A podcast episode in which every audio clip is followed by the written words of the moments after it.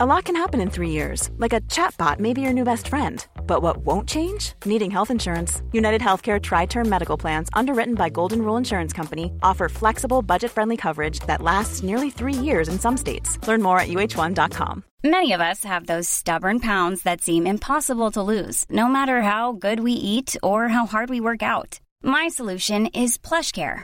PlushCare is a leading telehealth provider with doctors who are there for you day and night to partner with you in your weight loss journey. They can prescribe F D A-approved weight loss medications like Wegovy and Zepbound for those who qualify. Plus, they accept most insurance plans. To get started, visit plushcare.com slash weight loss. That's plushcare.com slash weight loss.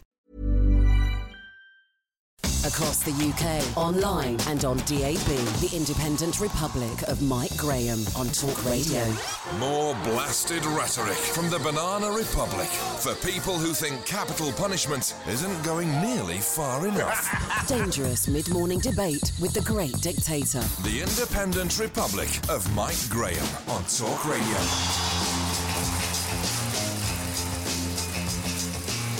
Good morning and welcome to the Independent Republic of Mike Graham right here on Talk Radio as the summer ebbs away and we are now only eighty-four days from Brexit as the crow flies, and we are celebrating today by having Nick De Bois in the studio taking your calls. Nick is a former Tory M P and was the Chief of Staff for Dominic Raab when he was Brexit Secretary in Theresa May's government. He knows how the European negotiators work and he'll give us an insight into what they're likely to do next now that Michael Gove is also blaming the E U for being intractable. Uh, Michael Gove says he's feeling very sad.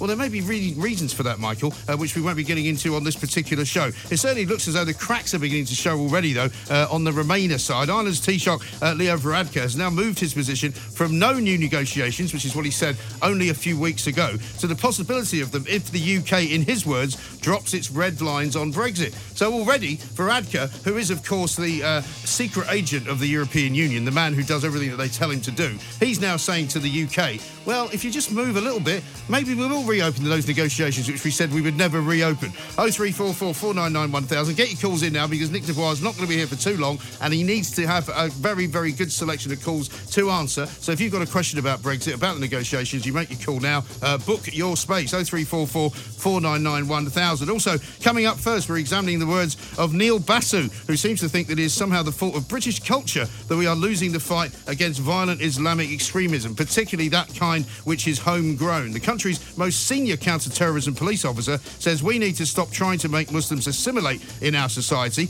I don't think I've ever heard so much rubbish in my entire life. It doesn't look as though we're forcing anyone to assimilate as far as I can see. oh three four four, four nine nine, one thousand. Later on in the show, we'll be asking whether health and safety maniacs have cancelled a music festival in Cornwall just the day before it was due to start. Apparently it's going to be a bit windy. So they've decided that the whole Florence and the Machine gig, uh, all sorts of other bands which are travelling down there, all sorts of people that were setting up to make quite a bit of money over the course of the next few days, uh, can just hop off and carry off and go home again. Uh, we'll be asking why do do-gooders want us to pay a calorie tax as well. It's all coming up. It's all great. It's all on this show today between ten and one o'clock. You'll listen to me, Mike Graham, right here on Talk Radio. The Independent Republic of Mike Graham on Talk Radio.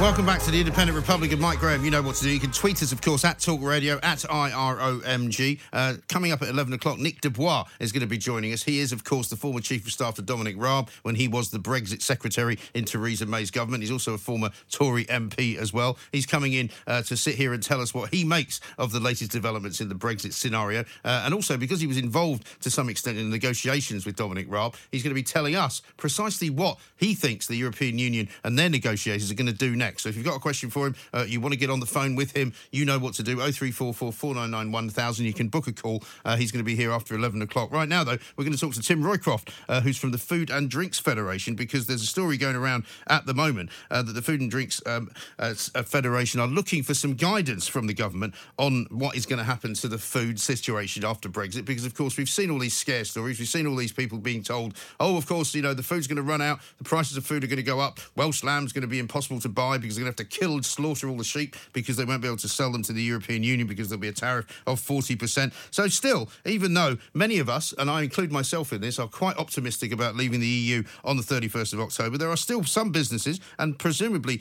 many people in the food business who would like to know precisely what is going to happen. And so there's now a sort of uh, com- a competition waiver being sought, a no-deal competition waiver being sought by the food industry. Let's find out from Tim what it's all about. Tim, a very good morning to you. Welcome. Good morning, Mike. Thanks very much indeed for joining us. What is it that uh, the Food and Drink Federation uh, is asking for? Because I'm not quite sure most of our listeners will know what a no-deal competition waiver is. No, indeed. Well, um, we in the food industry have been saying for some time that in the event of no deal, because we rely heavily on imported food, particularly at that time of year, uh, about sixty percent of our food comes uh, from overseas and um, most of that from the E U. Uh, we think that the disruption at the ports means that there will be some shortages. Uh, nobody's going to starve, uh, but, but there will be some shortages of particularly fresh foods uh, for weeks and months after a, a no-deal exit. Right. And we think it's very likely that the government will turn to us at that point and say, why don't you guys in the food industry, retailers, manufacturers, uh, contract caterers, get together to make sure that any of these rough edges get smoothed out mm. and we make sure the food gets to where it needs to get to. And what we're saying is at the moment we couldn't do that because that would be under competition law illegal. Yes. So we're asking them to to kind of remove that blockage so that we would be able to help. Yeah, and so, I mean, what's going on at the moment, for example, because we're only about, what, eighty-four days away from Brexit. Um, what is what is the conversation at the moment going on between the, uh, the the different food manufacturers, importers, exporters, whatever? Because, I mean, we see an awful lot of scare stories, many of which I think are, uh, in some cases, wishful thinking from some Remainers who'd like to see things going horribly wrong. Um, and I don't really see that the problems are as bad as they're going to paint them to be. Well, I hope I hope I'm not uh, talking about scare stories. I'm I'm trying to tell you what our members who are no no I, I'm, I'm not I'm not accusing you of that, Tim. That will happen. No, I'm no, not no, accusing you of that, Tim. I'm, I'm just trying to get from you the truth of what is actually going yeah. on. Well, I, as I say, we rely a lot on imported food. Uh, we do produce forty to fifty percent of our own food. So, as I say, nobody's going to starve. Nobody's predicting Armageddon, but uh, I, we think there will be selective shortages, particularly of fresh food, but also random shortages of other kinds of foods. Now, that doesn't matter if it's if it's in my local area where there are five supermarkets, but if it's in a remote area where there's only one and their shipment doesn't get through, that could have quite a big impact. Sure. If the, if the shipment doesn't get to the old people's home or the hospital or the school, that could have a bad impact. Mm. So, so we're saying in that in that scenario, if the government wants us to help, Uh, and they may not want to. They may want to do it themselves. They may want to take powers to do it themselves. But if they want us to help, they're going to have to enable that to happen. Right. I mean, I'm seeing things like, for example, Domino's Pizza saying that they've spent seven million pounds stockpiling ingredients, including tomato sauce, uh, in case a no-deal Brexit disrupts the supply. Well, that sounds sensible to me, doesn't it? Well, it does. But, of course, there's a limit to how much you can stockpile fresh food. Um, frozen warehousing is, is expensive and in short supply. Uh, we've said before that this time of year, end of October, is not great because it's it's kind of peak pre, pre-Christmas stockpiling for a lot of businesses, so additional warehouse space is hard to get. Um, and there's just a limit to how far you can stockpile fresh food. Probably a month is about the most. Yeah, right. But I'm looking again at where our food comes from. fifty-three percent, I'm told, comes from the U K itself. About twenty-eight percent comes from the E U, and very small amounts come from the rest of the world, really. So, so you're talking about, say, twenty-eight percent of our food that comes from the European Union that might have a problem. Um, well, I, those figures, of course, change a bit. Uh, at the end of the growing season, as we head into autumn, we become more reliant on imported food. And of the food that we import, so let's say sixty forty in favour of imports by first of November, of that sixty percent, about three quarters is from the E U. So the E U is massively our, mar- our largest trading partner for food. And that's that's not because of politics, that's just because of geography. It's because yeah. they're our nearest neighbours. Right. So, I mean, you know, given what happens over the course of summers and things like that, whenever there's a there's a, there's a customs strike in France or there's a, you know, lorry strike of some kind or some kind of blockade in France, I mean, how does the food industry deal with that sort of situation? Well, actually, when we've seen uh, even short-term disruption, I think people notice very quickly because we've, you know, we've got used to having fresh food on our shelves three hundred sixty-five days a year. We we expect to be able to buy tomatoes in January and February, and, and that's just the way the market has developed. Uh, and I think people will notice quite quickly if that stops being the case. Yeah, OK. But, I mean, you can do without tomatoes, can't you? I mean, it's not yeah. the end of the world. I mean, you can just yeah. have a cheese sandwich without the tomatoes. Yeah, the, the, the thing that's unpredictable here is that... Um, if if your lorry gets stuck uh, behind a lorry that hasn't got the right paperwork, even if you've got the right paperwork, your lorry may be carrying fresh food, but it might be carrying wheat flour, or it might be carrying specialist ingredients, or who knows what. And that's why it's a bit, a bit hard to predict exactly what there will be shortages of. So who are you hoping to hear from in the government? Who's the kind of responsible adult, if you like, uh, that you try to get information out of? Well, I think now Michael Gove has been given this sort of cross-governmental responsibility for coordinating no-deal planning. And as a former Environment and Food Secretary, he understands our industry very well. So I'm hoping that uh, he will be sympathetic to, to what we're asking for here. And, you know, we're hoping to see him very soon. OK, great stuff, Tim. Thank you very much indeed. Tim Rycroft, the uh, Food and Drinks Federation, saying that they want a bit more clarity, which is fair enough. Um, however, I'm not really sure I'm going along with all of these figures that are coming out from the food uh, business because, you know, on the one hand, they're saying, oh, yeah, well, it's all very well to say that we eat fifty-three percent of the food, uh, which comes actually from this country, but that changes later uh, and it goes to sixty percent the other way. You know, I'm not sure. We've got so much food in this country. We're always complaining that we've got too much stuff and too much choice. If we don't have as much choice for a couple of weeks, is that going to be a big problem? It's not going to be a problem for me. oh three four four, four nine nine, one thousand is the number. Tesco's can't run their company as it is, never mind with Brexit involved. I mean, they're laying off thousands of people. They're shutting loads of stores. They've shut down loads of delis. They've shut down loads of fishmongers. They've shut down all sorts of stuff over the course of the last four or five years, have Tesco's, but they can't seem to get it right. So maybe they've got it wrong about everything. oh three four four, four nine nine, one thousand. Don't forget, uh, we've got Nick De Bois coming up at eleven o'clock. He's going to be answering your questions about Brexit. We'll put it to him about the food shortage scenario. But I refuse to believe that we're going to have empty shelves and we're all going to be standing about in queues waiting for somebody to give you a free chicken. It's not Russia. That's not going to happen. This is Talk Radio.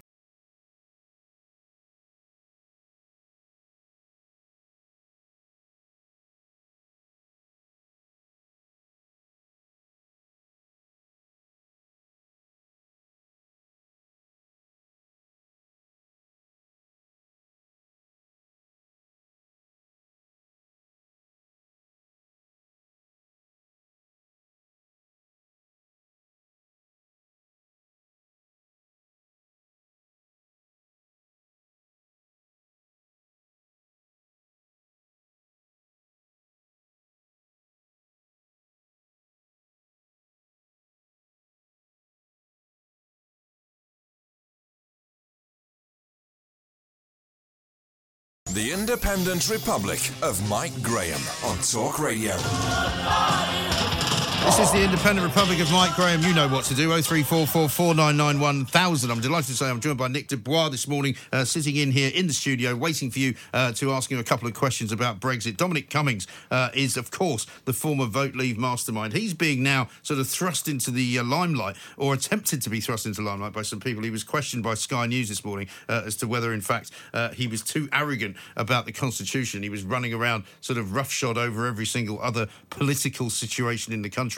I think he's too smart uh, to be caught out by uh, the likes of Sky News at the moment, Dominic Cummings, but he's running a very interesting campaign, and he's no doubt he's running it, right? Well, look, uh, one one person's arrogance is another person's determination. Yes. Yeah. The, the bottom line is, I love the people who are complaining about arrogance, because for two and a half years...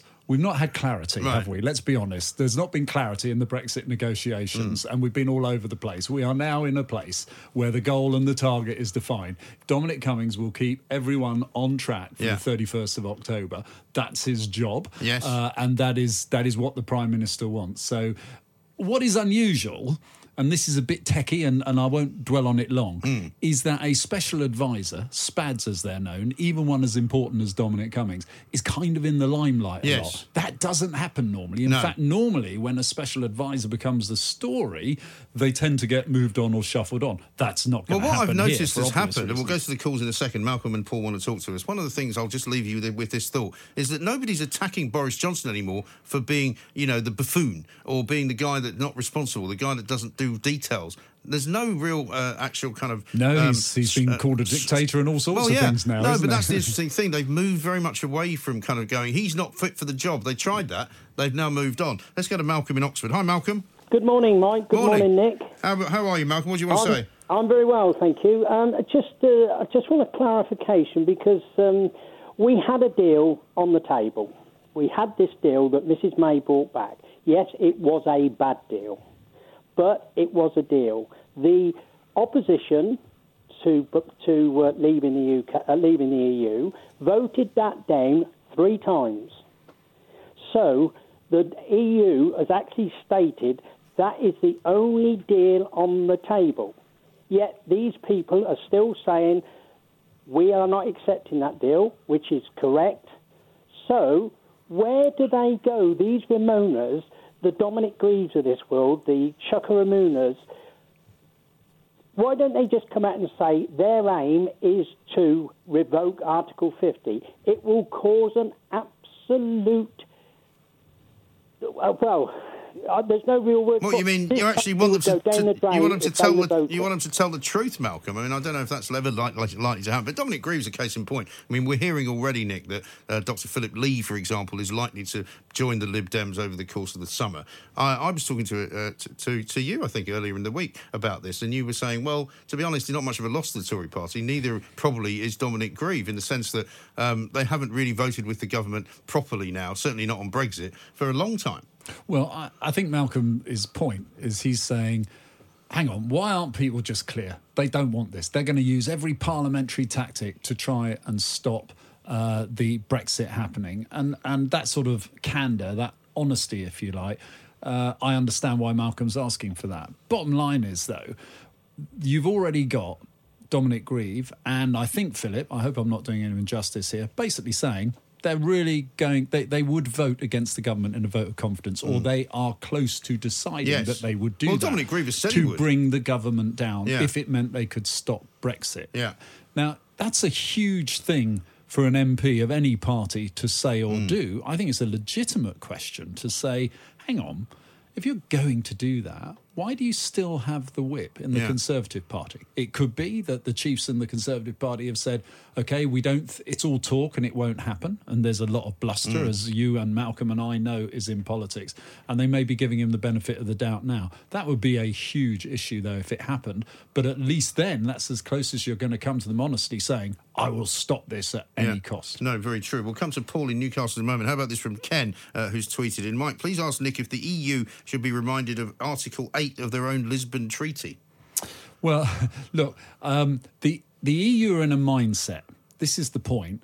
The E U are in a mindset that they don't really get the difference between the Prime Minister at the time, Theresa May, yeah. signing, if you like, her wish to sign up to the withdrawal agreement, and the fact it has to be ratified by a parliament in the U K. Mm. They're not used to dealing like no, that, let's not. be honest. No. It's not the most democratic of institutions. No, these there. are the people that like electing commissioners uh, without Absolutely. anybody standing against them. Absolutely. Now, because they don't understand that, mm. they have totally overlooked the fact that Parliament has rejected the deal that they negotiated with Theresa May, and they really should be writing it off like we're doing and starting again, mm. right, with, with what is acceptable.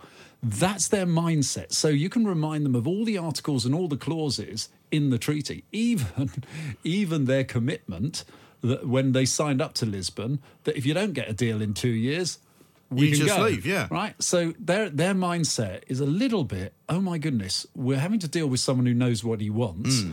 And my goodness, this parliament... You know, it's actually quite significant because it's rejected the deal. They haven't got their heads around that yet. No. Woefully, some of them, including the C B I, I think, in Germany, their equivalent in Germany, are saying, don't worry, everybody, because Parliament can block no deal. Right. Which but is... That which... may turn out not to be true. Let's talk exactly. to, uh, to Paul, who's up in Newcastle. Paul. Hello, Paul. Hello. Hello, Paul. How you doing? Ah, very well, Mike. Thanks uh, for taking the call. Not and uh, good morning. Good morning to Nick.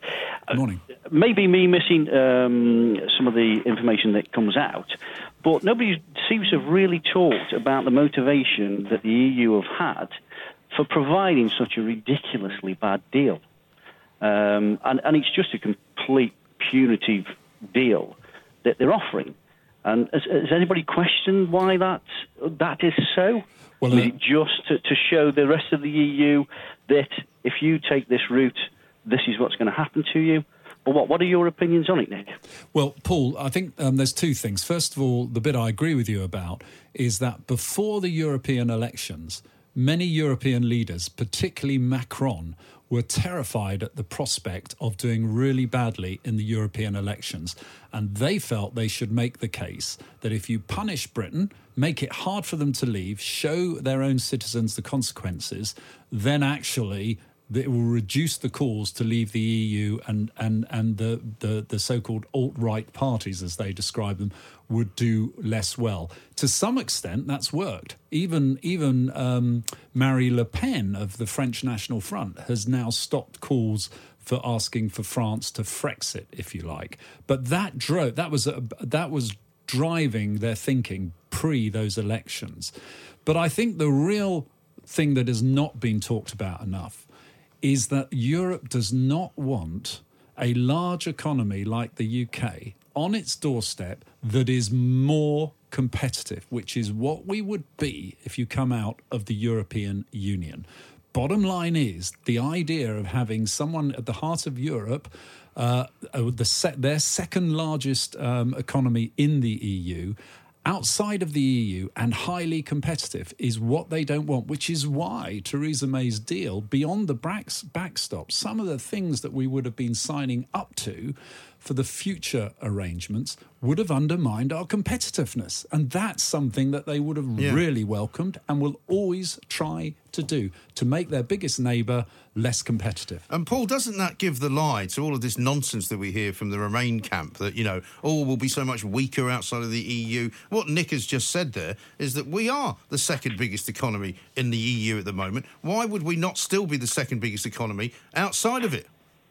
Well, we would be certainly the second biggest economy and probably pushing on the doors to be the first biggest economy in, in, in Europe.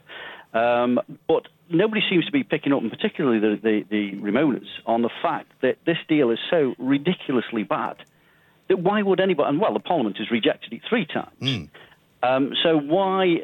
I, I don't understand, understand the stance of Europe, why they're sort of clinging to this, saying that there will be no changing to this deal. Um, if you're going to make any deal in business, no matter how you look at it, and it, it is a business deal, it, there has to be a win-win scenario. Now, all the E U have done is to bra- provide a win-lose scenario. Um, so it would never work. It would never be accepted. So I can't understand why they're sort of clinging to it. Yeah. Um, it's just just being dogmatic and just hanging on to the fact that They, they'll, they'll try to make it not work so that it will be, uh, it will send signals out to the rest of Europe and the U K that this is the way you have to be. Yeah.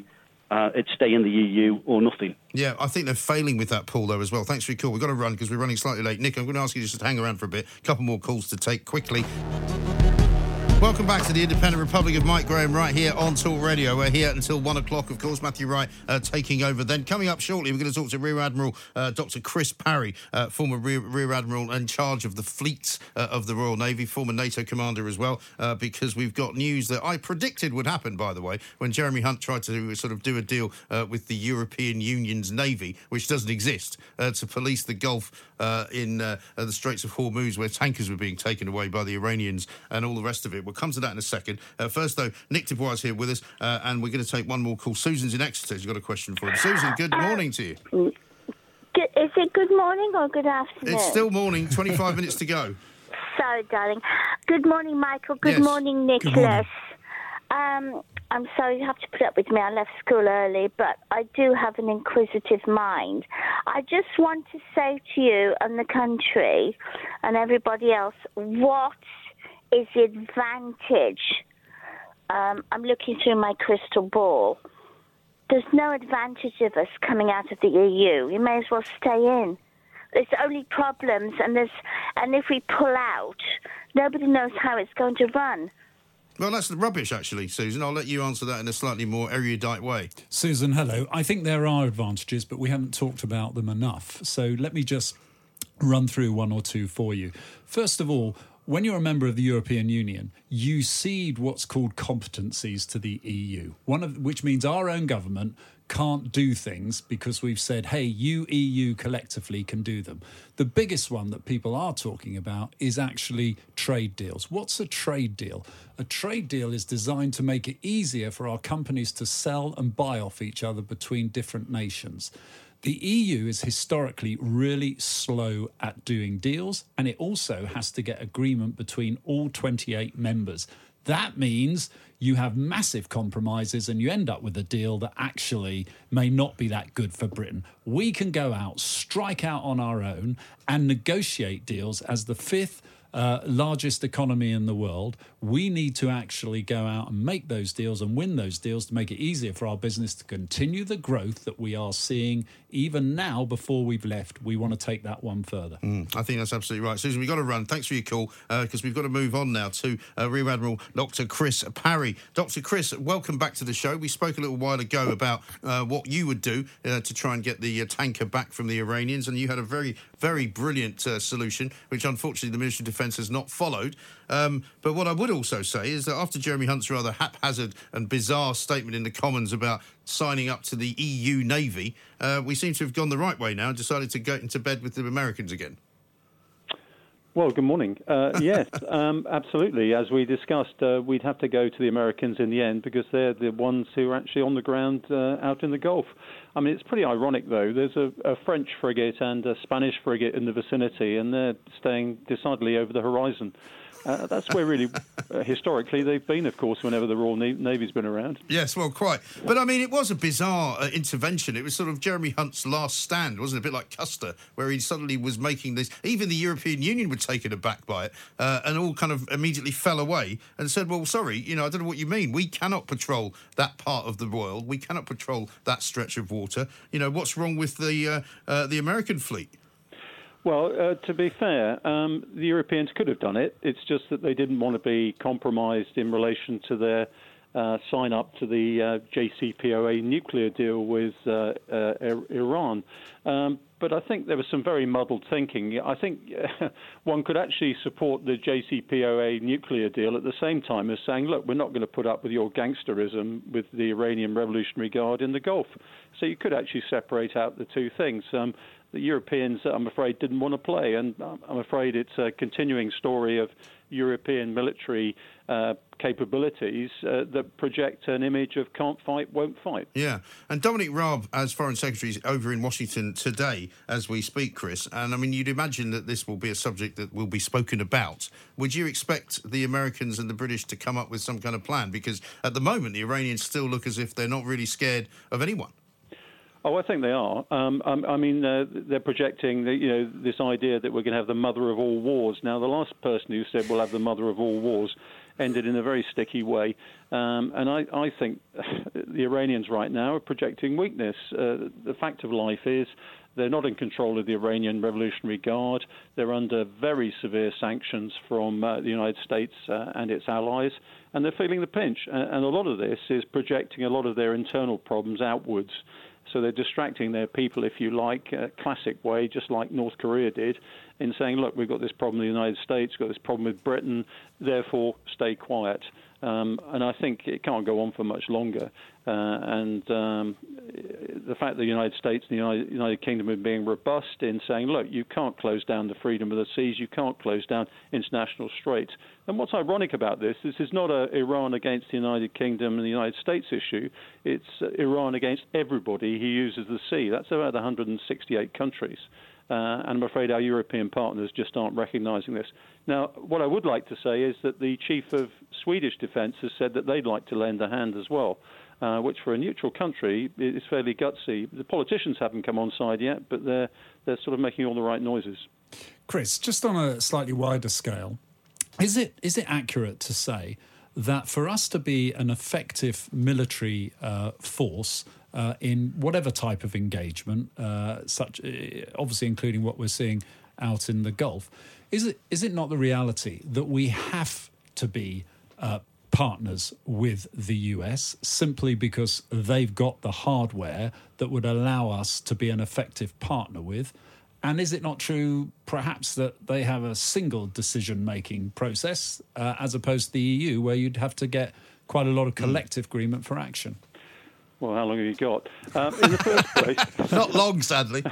um, uh, in the first place, the Royal Navy is more than capable of looking after itself. There's, there's no question about that. If you're thinking of taking on a country like Iran, though, you definitely need the United States. Um, I don't think uh, Iran would be phased at all by having a few European warships uh, sitting off its coast, but it's certainly phased by having the United States Navy off its coast. Um, you know, anybody who's seen the power of a strike carrier and its group Uh, should be terrified. Um, and the Iranians are. Uh, and the fact of life is, right from the word go, the United Kingdom should have said, right, call on uh, our friends, our cousins, uh, the United States. They're there already on the ground. They have capability. Um, we're used to operating with them. Uh, and I don't know what happened in the Foreign and Commonwealth Office uh, at the end of uh, the dog days of the Theresa May administration, because... Uh, If anybody had come up with that plan when I was teaching at the Warfare Centre, I'd have sacked them.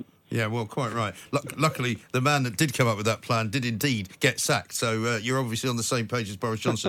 Rear Admiral Sir Chris Parry, thank you very much indeed. Nick De Bois, thank you very much indeed. Thank you. This man talks so much sense. I mean, last time he was on, I said to him, what would you do to get this carrier, uh, this tanker freed from uh, the, the, the hostage taking that the Iranians have done? He said, well, we've got one of their tankers, all right? He said, our tanker hasn't got any oil on it, but it has got twenty-three people on it who we would like to safeguard. Their tanker that we've got in Gibraltar has got about nine million dollars worth of oil on it. I'd take the oil, I'd sell it, uh, and I'd say to the Iranians, you can have that money and you can have your tanker back as soon as you release ours and give us back the people. Wonderful clarity of thinking, you know, from our military guys. And he said, and I said, that's a great... He said, that's why I'm not a diplomat. And I went, well, you know, these are the guys who are making all the sense. Well, and, they're, you know, they're looking for a new governor of Gibraltar. Perhaps he ought to apply. Well, do you know what? That's not such a bad idea. Nick, lovely to see you again. Thank you so much for coming in. Um, I'm sure we'll be talking again before uh, the end of the summer yeah, recess. I hope so. This is the Independent Republic of Mike Graham. Coming up at one o'clock after the news, it's Matthew Wright, of course. We've just got a little bit of time left. We'll try and squeeze a couple of calls in for you as well. Uh, but this, of course, uh, is about music, because this is music uh, festival season. Boardmasters twenty nineteen uh, was supposed to feature Foals, you were just listening to there, as well as um, Florence and the Machine and a whole bunch of other bands as well. It was going to be a great festival down in Newquay, one of the greatest and most beautiful parts of Britain. Uh, very hard to get to, of course, but it's been cancelled, right, due to uh, high winds. Now, I was under the impression that the high winds that cancelled it uh, were just those kind of high winds that they get uh, when very when very nervous health and safety people come along and actually say, oh, well, maybe you better evacuate your home because this reservoir might burst. And guess what? The reservoir still hasn't burst, and there's still people in those homes who didn't leave and who are saying, well, we've been proved right. Now, it turns out that there has actually been an accident involving a couple of uh, uh, members of the Coast Guard uh, and an ambulance as well, just off the site where Boardmasters was due to go on. The problem is they only cancelled it basically in the last twenty-four hours, when a lot of people were already on their way down. There are a lot of people who were preparing to sell things at the festival. Vendors have already got there and have already set up. Now, you might say that it's a risk too far because the winds are going to continue and it might be dangerous. But on the other hand, um, a lot of people have been put out. And we're going to speak to somebody now uh, who's a, a ticket holder for Boardmaster. Brad Davis is his name, from Durham. He and a bunch of his mates were going to go down for the weekend, and it was all going to kick off presumably tomorrow. Brad, uh, good afternoon to you. Welcome. Afternoon, mate. All right. Thanks. Yeah, very well indeed. Thanks very much for joining us. Now, presumably no you were you were heading off with your mates to set to, to get down there for what, tomorrow? Yeah, yeah. So we set off about ten, thinking we'd be nice and early and that, and then uh, we just saw on social media when we were halfway down, we were down near like Nottingham, um, and we just heard on there. And we pulled over and just couldn't believe it, to be honest. That's shocking, isn't it? Because I mean, have you seen have you seen Florence and the Machine before? Uh, no, well, I, I was. We haven't seen any of them. Lewis Capaldi, Bugsy Malone, the Foals, none of them. So we were dead excited, to be honest. Yeah, I mean, it sounds like a great, uh, a great festival. And it seems, I mean, you know, some, you know, things can happen, bad things can happen. But I don't know exactly how bad the winds are. Um, but it's pretty late. It's pretty short notice, isn't it? Yeah. Well, when we were looking on the weather app, obviously we were worried about the rain, not the wind. And we were looking, and it says it's raining. Then through the day, it's just sunny. Uh, and it still says it's sunny now. And where we are, because obviously we haven't gone home because we were halfway down. We've we've stopped off in the peaks. Peak District in Sheffield. Right. We're just going to do camping till Friday. How uh, many? How many of you are there, Brad? Uh, there's ten of us. Ten. And you have? Uh, well, you, are you all in one big bus, or are you travelling in different vehicles? Uh, no, we've all gone down in cars. Oh, right. So, so you had so, to then coordinate to. So, how how are you going? Where are you going to go in Sheffield to camp? Uh, well, we're actually putting up the tent and gazebo like as we speak now. Um, we're just in what's it called? Peak District. Uh, we're just in the Peak District, uh, just just off Sheffield. Okay. So we, we slept in our cars last night, which was a bit of a nightmare. Right. Um, because we we literally like three o'clock in the morning, we just didn't know what to do, so we just slept in our cars, didn't get any sleep on that, and then just cracked on with it today. And we're just going to stay till Friday, Saturday, right. and just have a have a good time because we spent a fortune on like food and tents and yeah. we spent like two hundred pound on like drink and that. So blimey! And I mean, how, the place you're going to put the tents up in, how do you know you're allowed to, to camp there? Oh, we've had to pay another hundred pound for the for the site. Jeez, that's terrible. What about the tickets? Are you going to get them refunded? Uh, to be honest, I'm not sure, mate. Well, they said, didn't they, on the, not- on the notification saying, like, refunds will be advised and stuff yeah. like that, but we'll just have to wait and see, so I'm not sure. Yeah. Goodness me. It'd be nice if you could get some kind of band to come and play for you, you know, like... Uh, we, yeah, yeah, we were, we were going to call out Lewis Capaldi and try and get him down. Well, you should start tweeting him and say, look, if you're up in this part of the world, you know, there's ten of us in a field, come and see if you can play for us or something. Yeah, yeah, we'll just get just get everyone that was that was going to Boardmasters just to come down here and have a good crack. Yeah, well, I'll tell you what we'll do, Brad, because I don't know where, how much power we've got here at Talk Radio, but if you put a tweet out to anyone, either whether it's Florence and the Machine, uh, whether it's uh, Lewis Capaldi, just tweet them. We'll retweet it for you and see if we can get something going. All right, yeah, yeah, it sounds good, mate, it sounds good. Top man. All right, Brad, well, listen, uh, sorry about the weekend being ruined, but maybe on the bright side, you're not going to get hit by a flying flag or something, which is going to be flying about down in uh, down in Cornwall. Brad Davis there. What a what a shame. Ten people, right, in several cars, driving down to Cornwall from Durham, which is no mean feat. Uh, having to stop halfway, not even halfway. Uh, they're now having to spend the weekend in Sheffield in the Peak District, which is a rather nice part of the world, by the way, uh, just so they can use up all the food and drink they've bought for a big weekend to see Florence and the Machine and Foals and Lewis Capaldi. Can somebody not go and play music for them, even if it's a tribute band to Foals? Is there one? Let's see. Uh, give us a call if you know. oh three four four, four nine nine, one thousand. James is in London, wants to talk about Brexit. Hello, James. Hiya, Mike. How are you doing? Not too bad, Mike. Good man. I- I'm- Uh, Mike, I'm Welsh, so I'm basically London Welsh. So uh, basically, uh, did you vote Mike, to? Well, whole of Wales voted to leave, right? Yes, Mike, we did. And no matter what the Senate or Labour or Plaid Cymru say, we voted to leave. We voted to leave by fifty-four to forty-six. We right. voted to leave. Yeah, and the Labour Party knows that. That's why we're kicking them out in South Wales. But on my main part is that. These Ramonin M Ps, the one who says that we did not know what we voted for, can I just reverse it onto them? You M Ps did not know what you voted for because you voted to trigger Article fifty. Thus, you created the impasse we have with the no deal. Did you not? Yes, that's exactly right. The reason we can't make Brexit happen thus far is because of them, not because of anybody else. Exactly, Mike. And they say we did not know what we voted for. Yes, we did. Yeah. Unfortunately, the clear and simple question we give to you, you find it hard to enact because you're all vegetables and morons. Well, I think some of them might defend themselves from that particular accusation, but you're absolutely right. And I don't see why we should even worry about what they think uh, of the next plan because they've already kiboshed the last plan three times, not because they didn't like the plan, but because they don't want to leave the European Union. Yes, and unfortunately, Mike, come the thirty-first of October, we will leave because all your options are now destroyed because you destroyed it. Yes. And if you want to bring the government down, bring it down because turkeys don't vote for Christmas. Exactly. The U K won't vote for you.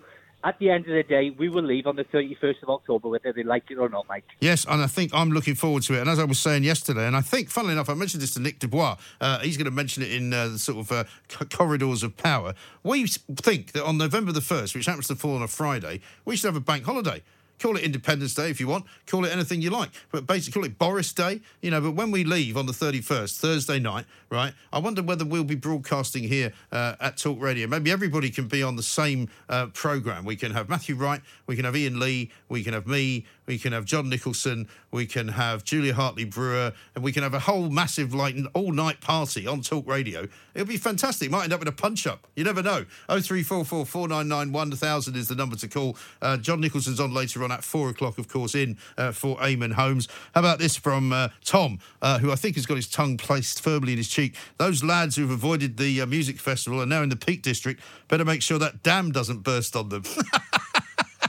Now, obviously, that's not funny. If it did happen, it would be terrible. But it doesn't look as if it's going to happen uh, because it looks as though the water levels have now receded to the point where people could go back to their homes. And all those people who were told, you better get out, you better run, you better get the hell away from this water, uh, don't look like they needed to go in the first place, does it? Anyway. Across the U K, online and on D A B, the Independent Republic of Mike Graham on Talk Radio. If you enjoyed that, be sure to catch the whole show ten to one, Monday to Friday on Talk Radio, via D A B, online or via the Talk Radio app. If you have an opinion on the stories we cover, we'd love to hear from you. Call us oh three four four, four nine nine, one thousand or tweet at Talk Radio during the show to have your say. The Independent Republic of Mike Graham on Talk Radio.